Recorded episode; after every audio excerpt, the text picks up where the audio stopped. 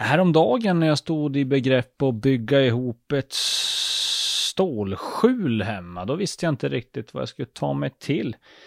Eh, jag stod och mekade och spikade och grejade, men jag kom ingen vart. Och då kom jag att tänka på SMT. Svets och mektjänst. Och jag ringde till eh, Janne Palo på SMT och några minuter senare så var saken biff.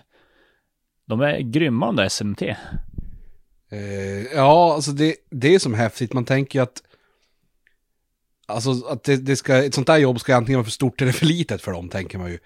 Alltså, men tydligen så är det så att inget jobb är ju för stort eller för litet för SMT. Så att äh, det är otroligt häftigt. Ja, de är ju ett företag som jobbar med eh, reparation och tillverkning av stålkonstruktioner, så att eh, det gjorde de grymt bra. Vi säger stort tack till SMT som dessutom råkar vara huvudsponsor för BC Luleå-podden. Bara en sån sak. Tack SMT!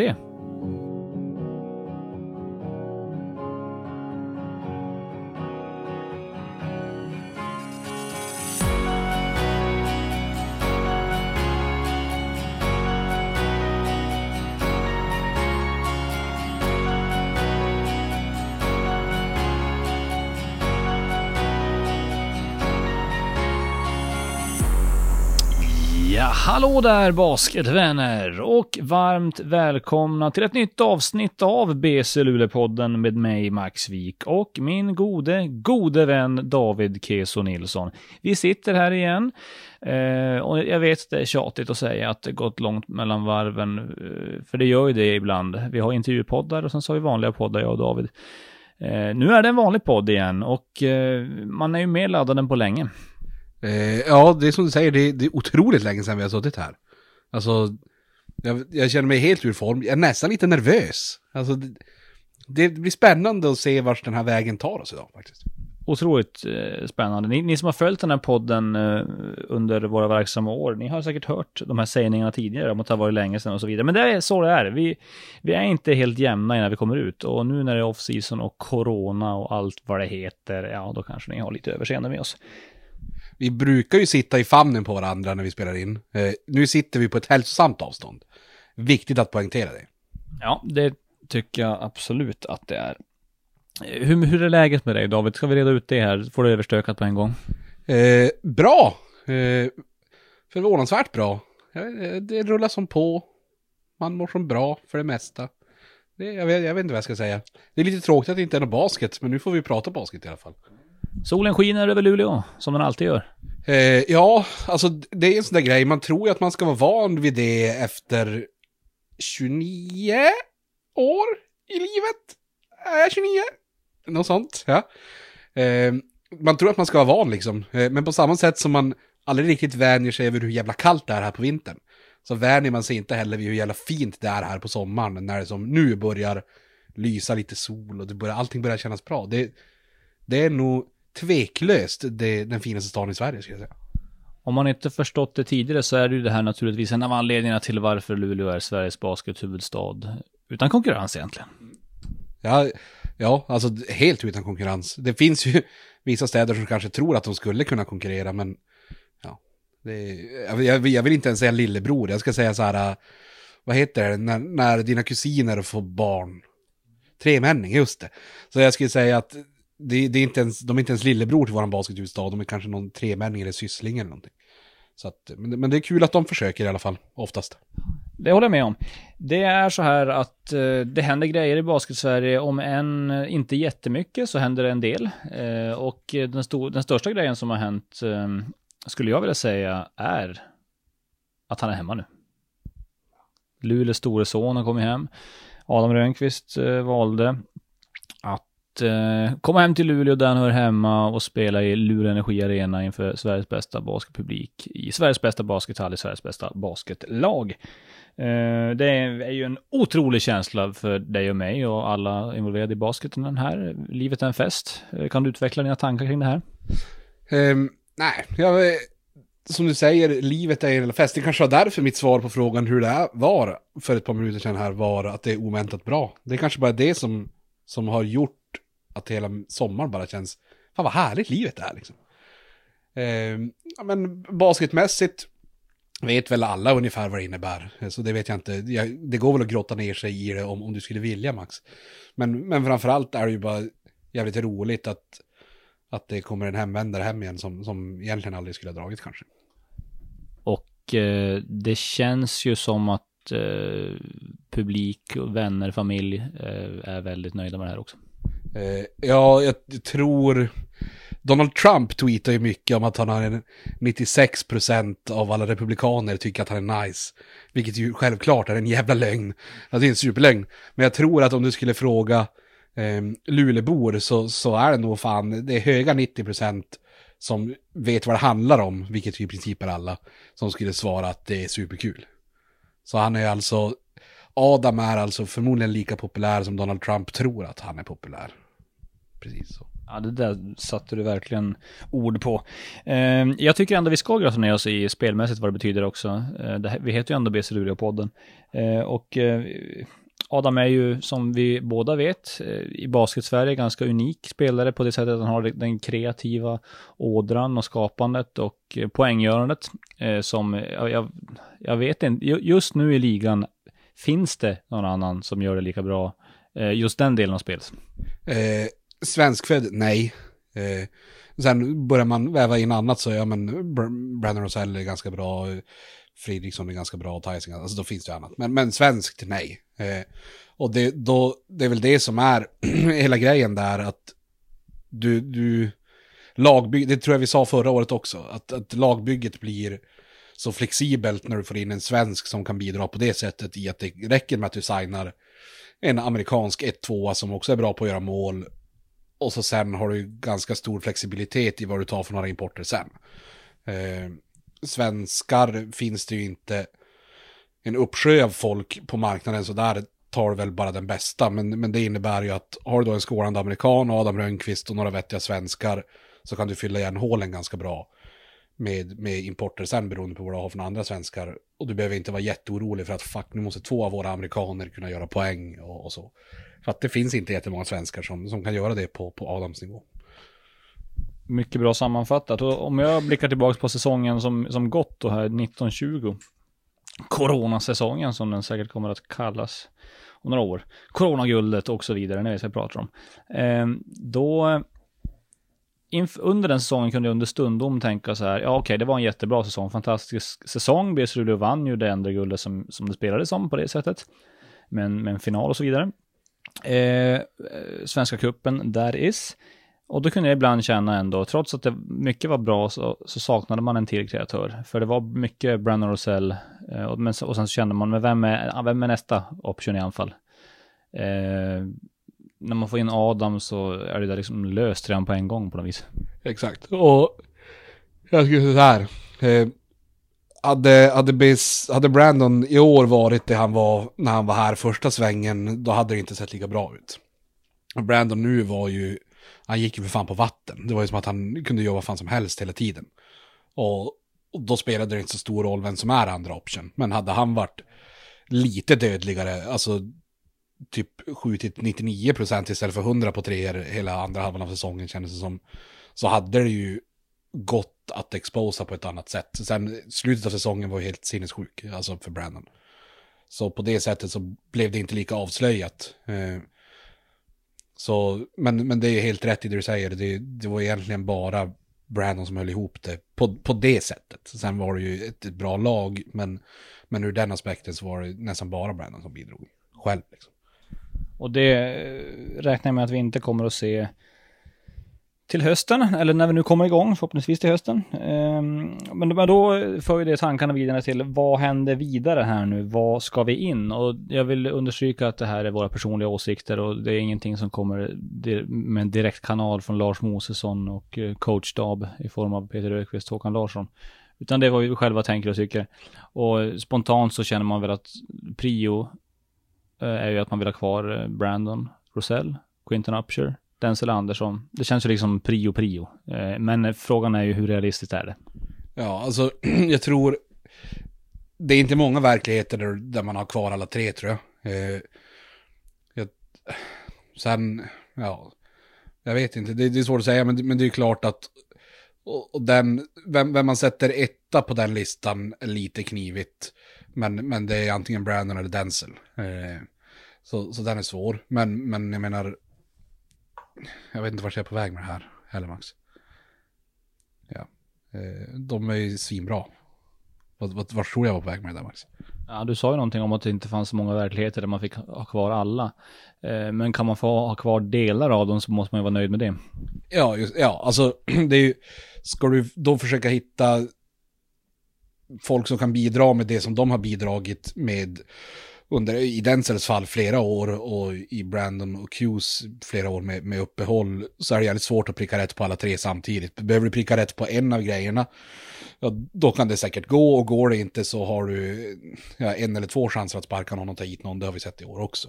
Men ska du behöva fylla alla tre av de rollerna så är det som inte hållbart att ta in alla tre, en funkar, sparka två, ta in två nya, en av dem funkar inte heller. Alltså det, det är en jävla trygghet i att veta vad man har. Så ja, för, förhoppningsvis vill man ha kvar alla tre, men, men det vet man ju inte. Sen, det är väl både en ekonomisk fråga, kanske främst i, i Brandon och Qs fall. För, för Denzel så är det väl mer, ja men, kommer det något erbjudande från utomlands som, som låter spännande både ekonomiskt och så är det ju faktiskt frågan om ett äventyr för honom också. På ett annat sätt än för Brandon. För att det, han är ju import redan här, det är inte Brandon, eller Denzel. Så det, det, det är ju svåra strider att ta eh, på olika sätt. Men, men jag hoppas att man vinner någon av dem i alla fall. Det vi redan till 100% vet är ju att Pelle Larsson inte kommer att spela här nästa säsong. Och jag menar, han var ju, han hade ju en utbildningsplats hos oss, vilket innebär att han hade inte betalt. Eh, och jag menar, hur fan ersätter man en kille som blev startspelare som har noll kronor betalt? Det är ju inte så troligt att man, att man får in en sån igen. Eh, nej, det skulle jag inte gå och vänta på. Eh, men ja, nej, det är väl självklart, det, det går inte att ersätta den biten liksom. Och jag menar, även om du hade haft, nu höll jag på att säga alla pengar i världen, det är ju inte helt sant. Men även om du hade haft en, en rimlig lönenivå och Pelle hade dragit så går det inte att ersätta Pelle. Tycker jag. Alltså, det är ju klart att börjar du sen ha 80 000 i månaden att slänga på folk, ja men då kommer du kanske hitta någon som är lika bra. Men att hitta någon som ligger på en halvvettig lönenivå som bidrar med det Pelle har bidragit med, det är nog inte genomförbart. Det kommer ju att, laget kommer ju se annorlunda ut till hösten, det vet vi. Och eh, det får ju en annan identitet. Man kan ju just nu säga att man kan, ja, jag vet inte om man kan säga det rakt av, men vi har, det är ju ut Pelle in Adam på något vis. Eh, med Pelle så hade vi ju liksom lockdown-försvaret och flexibiliteten och med Adam får vi kreativiteten offensivt. Så att, eh, ja, det, det blir eh, lite annorlunda, men jag, nödvändigtvis behöver det inte bli till det sämre. Och jag tror att med Adam så, förutom då Pelle, så skulle det nog se rätt bra ut om vi behöll resten av laget. Eh, typ Steven Davis skulle jag gärna se igen som tredje amerikan alla de här gubbarna. Så jag menar med Adam i den ekvationen så blir det jävligt bra tror jag. Ja, alltså fjolårets lagbygge kändes ändå så pass stabilt att så länge du byter ut en, en bra pjäs mot en annan så är det som lugnt. Det, det kändes mot slutet inte som att det var någonting som tog saknades. Förutom kanske då lite kreativitet, som vi nuddade vid tidigare. Um, och det är ju ett tapp defensivt med Pelle ut Adam in, men det är ju ett kliv upp offensivt. Och jag vet inte om de tar ut varandra exakt, men, men det gör ju ingen superskillnad åt något håll tror jag. Så. Ja, det, vi vet inte så mycket mer just nu, utan vi väntar och ser vad, vad de ska trolla fram ur hatten, eh, coachstab och klubbdirektör. Och när vi vet mer, då kommer ni få veta det från oss, så är det. Det är inga konstigheter. Eh, vi ska sammanfatta lite av de största händelserna som vi har sett under off-season i spel här. Och eh, jag tar då bara de, eh, egentligen där det har gjorts värvningar, inte förlängningar och så vidare. Eh, och eh, så kan vi kommentera dem eftersom, eh, med vad de betyder eh, för respektive lag. Eh, och vad det är för typ av spelare det handlar om. Eh, och vi börjar då med Umeå som hittills den stora, eller jag vet inte om man ska säga, kallar det skräll riktigt, men det är åtminstone en värvning från en annan klubb och det är Jonathan Peleg då som följer med nya coachen Boris Balibrea till Umeå. Eh, och vad kan vi säga om den värvningen David? Eh, ja, vad kan vi säga om den värvningen? Eh, det var inte superoväntat. Alltså, Boris gillade ju uppenbarligen Peleg i Vätterbygden och, och, det är väl inte så jävla märkligt att man försöker ta med en sån spelare när man flyttar. Eh, och jag tror, jag tror inte att Pelix lönekuvert är 4A4 tjockt. Eh, så det är ganska överförbart vart man än hade dragit liksom. Eh, en bra start för, för ett lagbygge i Umeå, men, men lite oroligt är det så här, jag menar Pelig tänkte vara spelare två eller tre, eh, då är det obehagligt som fan. När han tänkte vara spelare sju, då känns det ganska lugnt. Men dit vi är på väg nu så, så ser det ju ganska orimligt ut att han ska vara spelare sju. Eller ens spelare fem, utan han kanske är högre upp. Och då får vi se lite grann hur det blir. Ja, vi har inte sett honom i en, i en så eh, framstående roll i ett lag i ligan tidigare. Vi har sett honom i Nässjö och i Vätterbygden eh, där han har haft Ja, han har haft roller, men han har inte varit någon liksom, första alternativ i anfall. Titta, titta på Vätterbygden i fjol så hade han Adam Rönnqvist framför sig, Tyler Sabin framför sig, Daniel Mortensen framför sig, eh, Calvin Hermansson säkert också framför sig i vad gäller målgörande. Eh, så att eh, vi får se eh, vad, vad det blir av det hela. För Umeå så är det ju liksom eh, svenska spelare som sagt var med nya importregeln och allt vad det innebär så kommer det vara viktigt med duktiga svenska spelare. Peleg är ju en, en, en stabil svensk spelare får man säga. Det får man absolut göra. Eh, och sen, det blir spännande, alltså allt det här beror ju jävligt mycket på ja, men, hur många importer har du planerat att ta in. Eh, och jag menar, är det fyra amerikaner och P-läge spelar fem, ja, men då är det som ingen fara. Det kommer ju rulla på helt okej okay då. Boris kommer säkert fixa ihop det där bra, men, men är det en eller två amerikaner, då, då tycker jag det börjar se läskigt ut redan nu. Eh, men det får vi se. Ja, det återstår att se. Vi går vidare. I Nässjö, då har man gjort eh, den eh, kanske största skrällen hittills, förutom Anna Rönnqvist i Luleå. Det var ingen skräll eller han hör ju hemma här. Skit i det. Glöm vad jag sa. Nässjö har gjort en väldigt intressant värvning i alla fall, som jag inte såg komma. Eh, om vi jämför med Peleg, som man ändå kunde gissa sig till. Den här hade jag inte gissat mig till. Och det är att Jordan Pelcher, som eh, varit skadad i två, typ två säsonger, eh, tidigare spelat i grekiska andra divisionen i Malbas och i Eko Örebro nu, kommer tillbaks, eh, redo för ligaspel efter rehabilitering. Eh, explosiv gard, Eh, men som vi inte sett spela på länge. Eh, och Nässjö brukar ju vara en eh, sån situation där många, den typen av spelare hamnar. Jag tänker på Walter Lindström som i fjol då kom tillbaka från skada och startade om karriären i Nässjö kan man säga. Och det blir väl lite samma situation för Peleg, även om han varit skadad betydligt längre. Eh, vad tror du om eh, den fitten? Eh, alltså jag har ingen superåsikt här. Alltså det, däremot känns det ju som, det som du säger med, med Walter, det, det känns som en ganska trevlig process. Alltså det, man, det är som man blir förvånad men man blir inte på ett negativt sätt förvånad. Det är som en kul grej. Eh, och det är samtidigt en sån där grej som, ja men funkar det där så är ju det ja, men, jättebra. Eh, sen får man ju se, jag, jag får inte upp så jättemycket i huvudet när jag tänker på Peltier alls. Men det blir säkert bra i slutändan. Men, men det känns bra, fräscht, kul. Pelcher har ju eh, förmågor och kvaliteter som man inte alltid ser hos svenska garder så mycket. Han är ju väldigt explosiv, eh, atletisk eh, och så vidare. Men jag, han, det känns som att han inte var i närheten av sin potential riktigt när han var i ligan tidigare. Att det fanns mycket mer att hämta och ja, ska, jag vet inte, vi får väl se. Får han ihop det så, så är han ju en väldigt intressant spelare och fortfarande, vad är han född, 95 kanske? Där i krokarna. Så han är inte lastgammal, men han är inte purung heller. Så att eh, han har ju förmodligen ett gäng år kvar på, i, på liganivå om han vill. Ja, och så är det ju sådär, men som jag sa tidigare, det om, man, om man lever mycket på, på fysik och explosivitet och sådana grejer, eh, om man har varit lite skadad, det är som skönt att, att få en chans att komma tillbaka och Nässjö känns inte heller som en situation där det är inbyggt en jävla massa stress i allting. Utan det är nog en, en ganska trevlig situation att komma in i och, och kunna ta det lite lugnt. Och, och löser det sig så har man hittat en svinbra situation och löser det sig inte så, så var det ändå från båda håll en, en ganska vettig, om man sätter i citationstecken, chansning. Eh, bra, kul.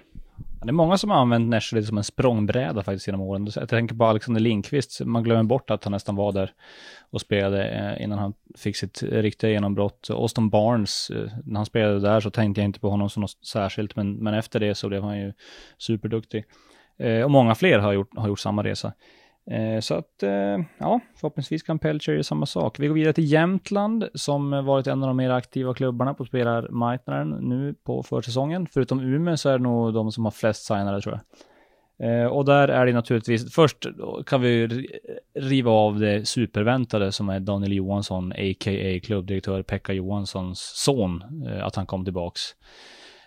ja, alltså det var fan det mest väntade som har hänt hittills. Och Danny Johansson, han, var, han gjorde, han gjorde Nässjöresan där, fick mer speltid, fick mer förtroende, ser spännande ut. Så att det är en stabil pickup eh, av Jämtland. Eh, ja, eh, som du säger, inte jättehögt på, på någon slags eh, chocknivå. Eh, in, alltså, han känns väl vettig, inte jätte, det blev inga jättestora vågor på havet heller kändes det som. Alltså, i alla fall inte här. Sen förstår jag ju om man lokalt där känner att ja, det är skönt att få hem honom på samma sätt som det är kul att få hem Adam Rönnqvist, även om de inte är i närheten samma spelare kvalitetsmässigt. Men det är ändå en lokal kid som har vuxit upp och spelat där länge. Och då tycker man att de ska vara hos en själv. Så är det ju alltid.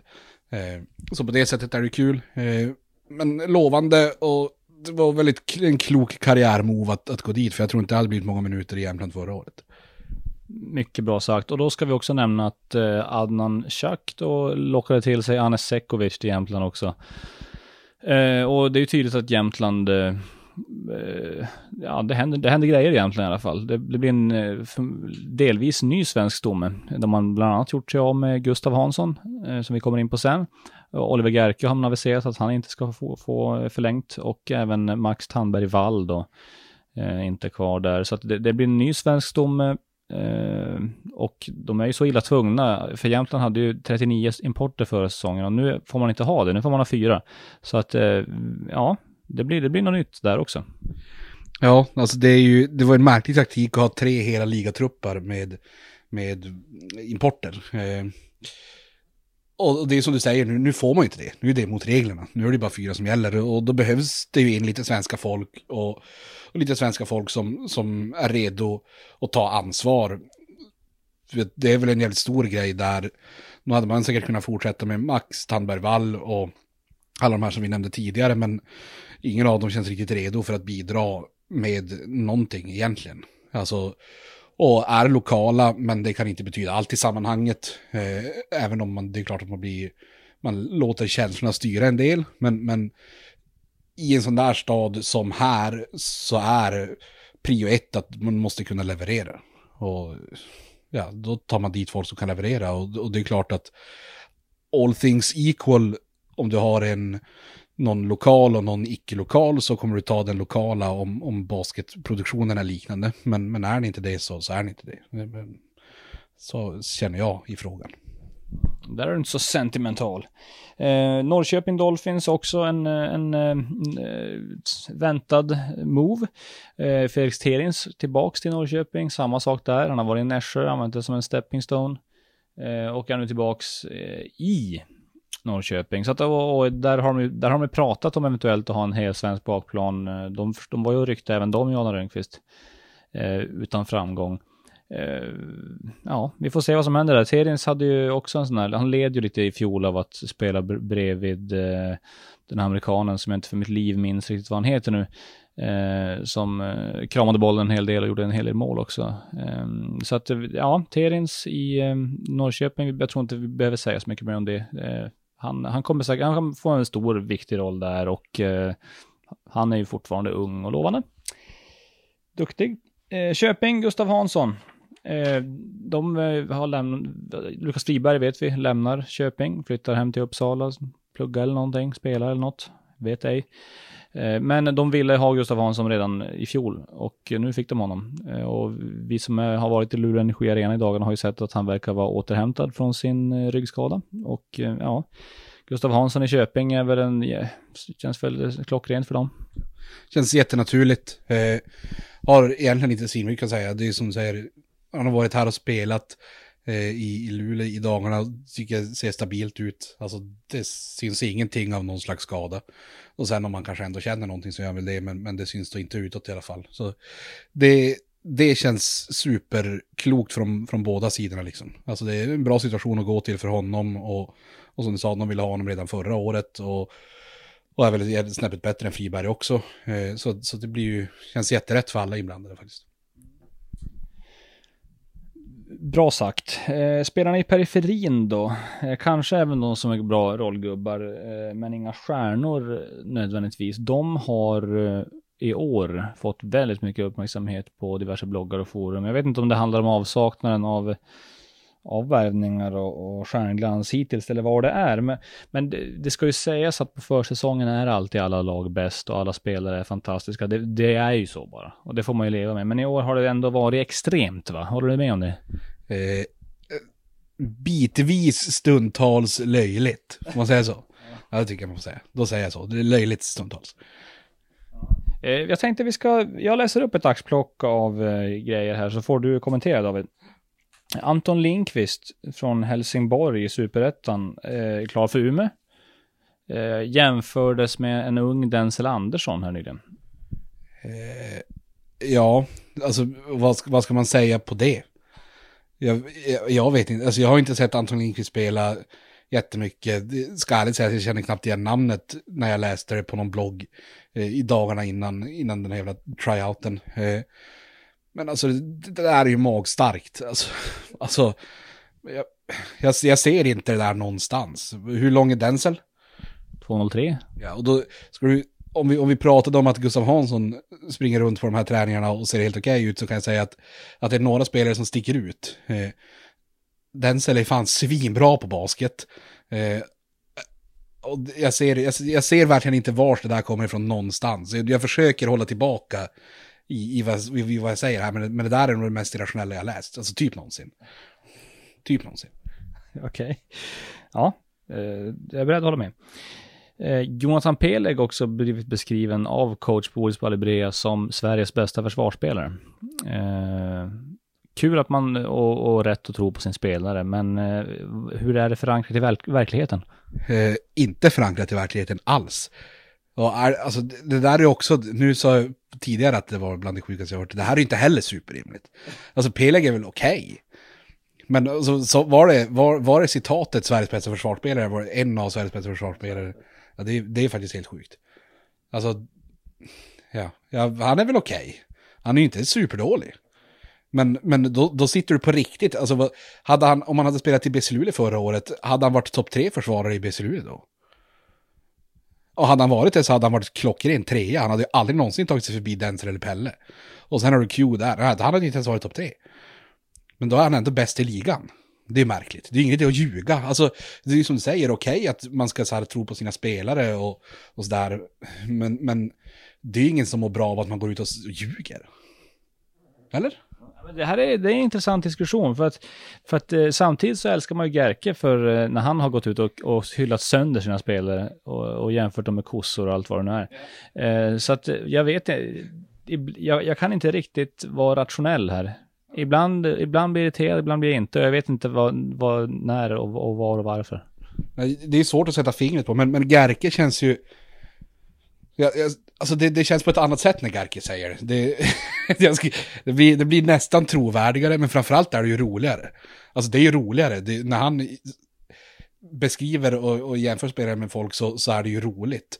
Alltså det är ju inte så att han säger att ja, Jörn Pujdet är den bästa spelaren i svensk basket. Hade han bara gått ut och sagt det, då är det så här, nej men Garki, det är ju inte sant. Men, men, men han gör det på, på sitt sätt, då är det ju svinkul. Uh, men att bara gå ut och säga så här, ja men den här spelaren är bäst i Sverige på det här, när han i, egentligen är en medelmåtta kanske på det där. Då blir det ju bara så här, ja, det, det är ju inte sant. Så är det ju inte. Det bara är inte sant. Ja, och sen ett sista exempel då, en personlig favorit. Eh, då har man helt enkelt då sagt att den gamla storspelaren Doreems Bannerman, eh, Eh, att han då mm, nu har blivit assisterande tränare i Jämtland, det beskrivs ju nästan som att nu per automatik så blir det SM-guld här. För att den expertis och den kunskap han sitter på det går inte att hitta någonstans. Han kallas för DB, som förkort, inte bara är förkortning för, eller initialerna för eh, Doremus Bannerman, utan även den bästa tydligen. Eh, och eh, jag vet inte riktigt vad han har åstadkommit som coach tidigare. Ingenting väl? Ja, tror jag. Han har varit coach i ligalagen och vända där, men det har inte gått så jättebra. Alltså det här, det här kommer jag attackera från flera, flera olika håll, Max. Det, det jag vill börja med att fråga det är hur många gånger har Betterman vunnit SM-guld i, i Jämtland och Östersund och så Den kan jag svara på, det, det är noll. Eh, har, de, har de spelat final någon gång? Eh, noll gånger. Okej, okay. Se, semifinal någon gång när han var där? Eh, noll gånger. Okej, okay. då har jag sjukt svårt att se hur du kan vara den bästa i svensk basket någonsin. Alltså jag har bara svårt att se det. Om du aldrig har lyckats bära ett lag förbi en kvartsfinal, då är du förmodligen inte bäst. Det är ingen som kommer sitta och säga att eh, jag, hittar en, jag hittar inte ens en liknelse i, i NBA, för att jag är ändå sugen på att säga så här, det är ingen som kommer sitta och säga att Steve Nash är bäst i världen. Han var svinduktig, men, men han tog i alla fall till semifinal i NBA. Alltså, eh, jag vet det, det är märkligt. Och, och sen som coach, det är också så här, men det där, det känns som en stor grej för ett tag sedan att tillskriva bra spelare att de också skulle vara automatiskt vara bra coacher. När så här, Derek Fisher skulle börja coacha i NBA och så här, men det är inte samma sak. Det finns jättemånga jättebra spelare som förmodligen är världssämst på att coacha. Det finns många jättedåliga spelare som förmodligen också är jättebra på att coacha. Och, och då, då känns det bara märkligt hur en sån där grej helt plötsligt kan bli, ja, nu, han är bäst i världen på det här. Ja, men han har otroligt begränsad erfarenhet av att göra Han kan vara världens bästa människa och han kan vara svinbra på basket. Men det är ingenting som säger att det kommer att överföras till att vara en, en bra coach. Någonsin. Sen kan han vara det, det säger jag ingenting om. Men att bara utgå från att det är så är märkligt. Ja, resumén talar inte för det, när det gäller coachning i alla fall. Nej. Sen att han har gjort jättemycket poäng i basketligan, det är fakta. Och om jag söker ett jobb på Kvantum och säger att jag har varit svinbra på ett jobb på Örnässkolan så, så kanske de lyssnar lite grann, men vi, vi testar. Men det är ingen som kommer säga, den här snubben, han kommer vara bäst i världen på det här jobbet för att han var bra på det där jobbet som också är ett jobb. Det kommer aldrig hända att någon säger så, Max. Men i basket så funkar det tydligen så. Han var bäst, enligt då vissa, på att göra poäng och spela basket. Det betyder inte att man blir bäst i världen på allt annat också. Kloka ord från en klok man. Eh, vi har ju nämnt lite i förbifarten här att den nya importregeln träder i kraft den här säsongen. Det innebär fyra, totalt fyra importspelare. Eh, oavsett nationalitet ska sägas. Eh, vilket betyder att många, många kommer köra på fyra amerikaner då, såklart. Eh, och det har, det har ju sagts både bu och bä om detta och många är kritiska eller många och många, det, det låter mycket när man, när man, lä, när man äh, läser Nick, för han, han pratar i stora ord. Äh, Nick Rajacic, eh, vår vän och Twitterprofilen, han är ju en, en av de kritiska rösterna där. Han menar väl mer eller mindre att ligan är, kommer vara dålig de närmaste fyra fem åren. Och då undrar jag, blir det verkligen så? Eh, nej. Jag är färdig nu. Nej. Okay. Eh, nej, men alltså det, det, kan mycket möjligt vara så att det i år kortsiktigt drabbar någon slags kvalitet. Eh, men, men det kan jag säga att det hade gjort hur som helst. Du kan, hade kunnat tillåta sex importer i år också. Eh, och Jämtland hade tagit in 39 stycken och folk hade tagit in sex importer, men folk har mindre pengar så importen hade blivit sämre så ligan hade blivit sämre. Så, så kommer det se ut hur som helst. Tittar du sen på fem år framåt så, så alltså, det, det är klart det kommer bli bättre. Det, det är väl ingen som, alltså jag, jag, ser ingen rimlig väg till att det ska bli sämre. Eh, jag, jag, tycker ju, i herrligan mindre insatt, insatt i, i damligan tycker jag, fan begränsar på två. Alltså det, det finns ingenting som säger att fler importer borde vara bättre. Eh, färre importer borde innebära mer pengar till svenskar och svenskor. Eh, tar vi svensk basket, herrbasket då som exempel så, så är det också framförallt Nick då säger i ena andetaget att det här kommer bli mycket, mycket sämre, säger i andra andetaget att ligan förut var mycket, mycket bättre när det typ tilläts två importer. Alltså, och, och tar du Borås Basket som exempel, säg att de skulle vara begränsade till tre importer. Ja, då skulle de lägga lite pengar på tre importer, men sen går det inte att bara lägga pengar på dem, så de skulle behöva lägga pengar på en svensk stomme som är bra. Och vem är det som säger då att Elijah Clarence inte skulle spela där för 35 000 i månaden? Alltså, det gör han inte nu, för att det finns ingen vits i det och det går inte att satsa så för att man tänker att ja, men vi måste ta en import för att man är feg. Och, ja, feg. Men tvingar du folk att anpassa sig till det så kommer de att anpassa sig till det. Och det finns ju garanterat massa svenska basketspelare som kan hålla den nivån. Men som man nu inte vågar satsa på och av någon märklig anledning är man mycket troligare att betala 40 000 i månaden åt en import än 40 000 i månaden åt en svensk, även om den svenska i många fall säkert är lika bra. Och så är det i både herr och dambasket. Alltså, jag har aldrig förstått det där och jag kommer aldrig förstå det. Och jag tycker det är jättebra att man börjar begränsa, men jag tycker fortfarande fyra är mycket. Framförallt i dambasket, herrarna, jag vet inte. Men ja, så. Om jag får gissa så, jag tror att vi kommer tillhöra ett av de lagen som kanske inte ens tar fyra importer. Om jag, nu spekulerar jag fritt, återigen. Vi får se. Eh, men, och jag vet att man har tagit som exempel då, Uppsala gjorde en svensk satsning och alla var jättehypade, men det blev helt ointressant för publiken. Jag vet, jag vet inte nödvändigtvis om det är hela sanningen. Kan det vara så att de spelade ut i den här IFU Arena eller någonting som ligger lite olägligt till? Inte var lika lätt att få folk till, har jag förstått det. Eh, många andra saker, jag vet inte, det var, det var väl ekonomin var i gungning kanske lite grann. Jag vet, jag vet inte, det, jag tror inte, jag har, jag har jävligt svårt att tro att det var den enda faktorn som gjorde att, att publiken svek den säsongen. Vi kommer ihåg eh, alla då, när de hade Alex Lindqvist och Brennan Persson och så vidare. Axel Nordström. Eh, nej, alltså jag menar, eh, min åsikt är väl att jag tycker att importer måste vi ha punkt slut. Eh, men att det kanske ska vara mer en krydda som ger laget den där extra nivån som inte svenskarna har, typ eh, Brandon Rosell. Eh, istället för att de ska utgöra någon stomme och liksom de här spelarna som, som har de här kvaliteterna som ofta svenska spelarna har. Jag, jag liksom, fan vad kan, kämpa slitspelarna typ. Sådana, varför ska man ha sådana på importer? Det tycker jag är onödigt. Ja, och, och det är det jag menar. Så här, hur, hur många sådana importer finns det? Alltså, om, om du går efter varje lag och kollar på listan. Så här, men nu, Brandon, nu, BC är ju ett jävla klockrent exempel. Det är så här, Brandon och Q. Och, och sen, ja men Steven Davis och det, har varit en tredje import hit och dit. Det hade lika gärna kunnat vara en svensk egentligen. Men sen är du Denzel Andersson, du är Axel Nordström, du är så här, de typen av spelarna. Eh, men, men hur många, om, du, om vi tar Jämtland, de som vi har nämnt, som hade 40 miljoner importer förra året en tredjedel, äh, kanske en tiondel av USAs befolkning tog de dit. Det var ju märkligt. Men om du, om du kollar på deras lista, så här, men hur, hur många importer bidrar egentligen med någonting som, som det inte finns svenska spelare som kan göra? Och svaret är väl kanske en eller två. Alltså, och sen finns det, men, men då är det också det här, men nu är det helt plötsligt mycket troligare att betala en amerikan 25 eller 30 000 i månaden än vad det är att betala en svensk 25-30 000 i månaden. Och det är bara tråkigt för att och så tycker man att ja, men det är så man ska göra och det är amerikaner, det känns tryggt och, och så här. Ja, men, jag vet inte, och det, det, kanske är så att folk försöker prata med, med typ Eli Clarence-spelarna och, och, de bara vägrar komma hit. Och då kanske det är så. Men jag tror inte att det är så. Jag tänkte ju säga det, illvilliga tungor skulle säga det, att det är så. Eh, men jag vet inte, det är klart att eh, de som, spel, de som just nu, killarna som spelar i spanska högsta, de kanske inte är så sugna på att åka hem till ligan istället. Nej, det kanske de inte är. Men, men eh, säg Pierre Hampton, han har ju spelat mycket i, du tog det som exempel när vi pratade häromdagen. Han har ju spelat i England mycket, varit i Polen, nu har han förvisso varit skadad, men hade han fått samma, ett liknande kontraktserbjudande i Sverige, kanske han hade varit här, vet inte. Han har fått barn nu exempelvis. Kanske är redo för att vara hemma. Eh, det finns de spelarna också och eh, det här på sikt förhoppningsvis kommer leda till att svenskar måste ta ansvar eh, spelmässigt på liganivå och på sikt förhoppningsvis då blir svenskarna bättre.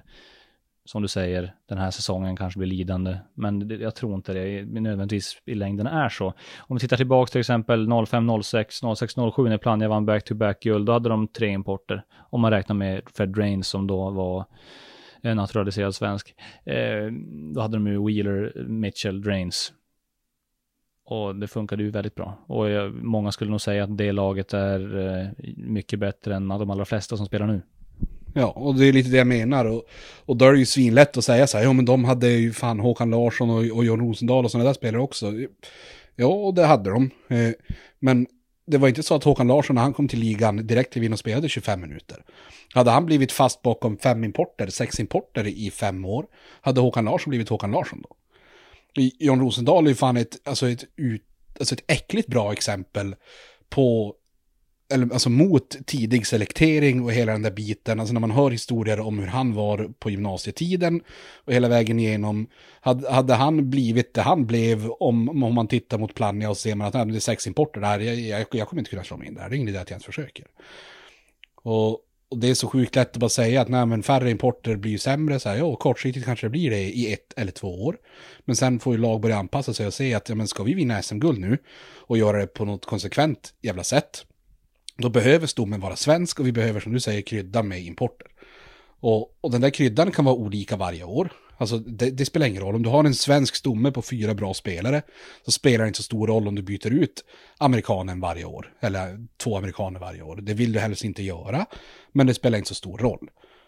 Men har du sex nya pers varje år för att du vill aldrig betala en svensk spelare och, och så fort det finns chansen att dra utomlands till Polens division 1000 så gör det det för att det är ingen idé att vara här. Ehm, då är det ju inte konstigt att nivån på svenska spelare i ligan är lägre idag än för tio år sedan.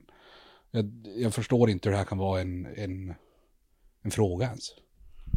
Och med de orden så tackar vi er som har lyssnat på det här avsnittet av BC Luleå-podden. Vi säger framförallt ett Bamse stort tack till vår huvudsponsor SMT.